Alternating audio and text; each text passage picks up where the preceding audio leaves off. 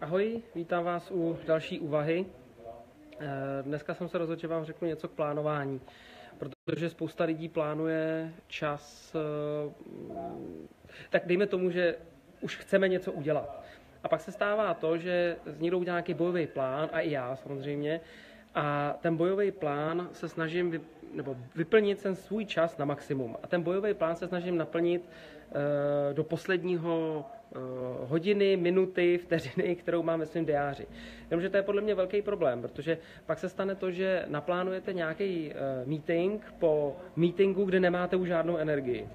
Nebo naopak plánujete meeting před meetingem, kde potřebujete energii po tom meetingu. Jenom tím chci říct, že když už budete plánovat, tak si dejte bacha, protože mě to občas prostě ujede, tak proto, proto tady říkám.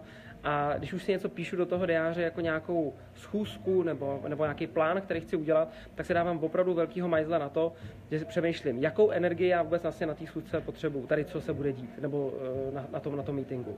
A to si myslím, že je důležité uvědomění i možná pro vás. Eh, neplánujte jenom proto, že si řeknete, tady mám hodinu, tak tam si dám třeba tohle. Přemýšlejte, co se dělalo předtím, přemýšlejte, co se bude dít potom, protože tu v podstatě plánujte s ohledem na vaši energii. To je to, co jsem tím chtěl říct.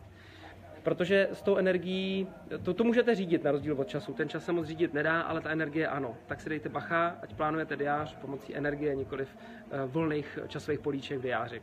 Ať se vám daří. Ahoj.